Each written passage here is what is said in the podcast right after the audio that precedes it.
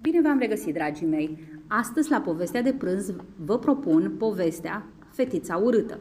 A fost odată ca niciodată, într-o grădiniță, la o grupă mare, erau fetițe și băieți, care de care mai frumoși și mai isteți. Tot aici venea și o fetiță, căreia nu-i plăcea nici să se spele și nici să se pieptene, dar nici să-și perie dinții. Pentru că mai tot timpul avea părul încălcit și rochițele pătate, copiii au numit-o fetița urâtă. Tot strigând-o așa, au uitat numele ei adevărat. Fetiței noastre îi plăcea foarte mult să se joace cu jucăriile de la grupă, cu mingea sau afară la nisip. Într-o zi, doamna educatoare îi anunță că de 1 iunie la grădiniță se va organiza carnavalul verii. La îndemnul ei, fiecare copil s-a gândit și a desenat pe o foaie de desen costumul pe care ar dori să-l îmbrace la carnaval. După ce au terminat, desenele lor arătau ca în imaginile de mai sus.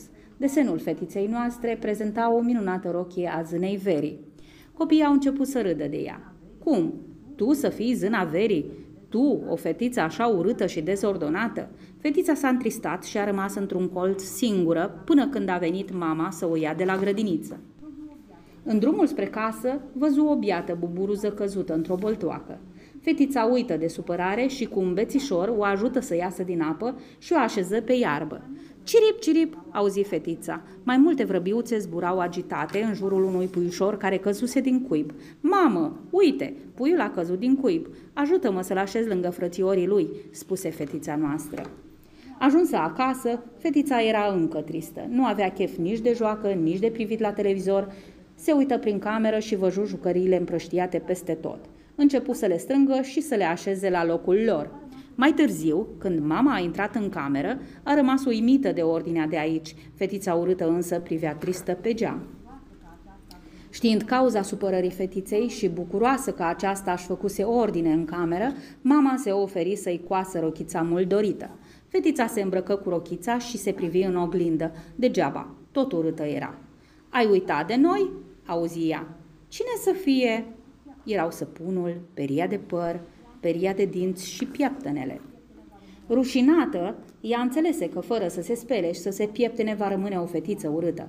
Îi, ad- îi era dor să fie stricată pe numele ei adevărat. Împreună cu prietenii curățenii ei, fetița se făcu de nerecunoscut. Îmbrăcată cu rochia cea nouă, plecă cu mama spre grădiniță.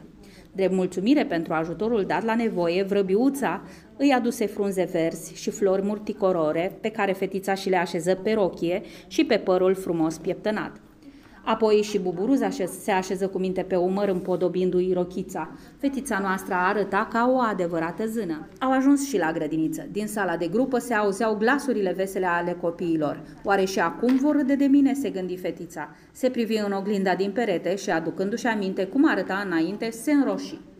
Când intră în clasă, toți copiii priviră spre ea. Cu greu au înțeles că zânaverii de astăzi este fetița urâtă de ieri. Ileana, Vino în horă, au strigat copiii. S-au luat de mână și, plin de voie bună, au continuat carnavalul. Toți erau fericiți. Aceasta a fost povestea de astăzi și sperăm să vă fi plăcut. Vă așteptăm și săptămâna viitoare la povestea de prânz cu o nouă lectură. Nu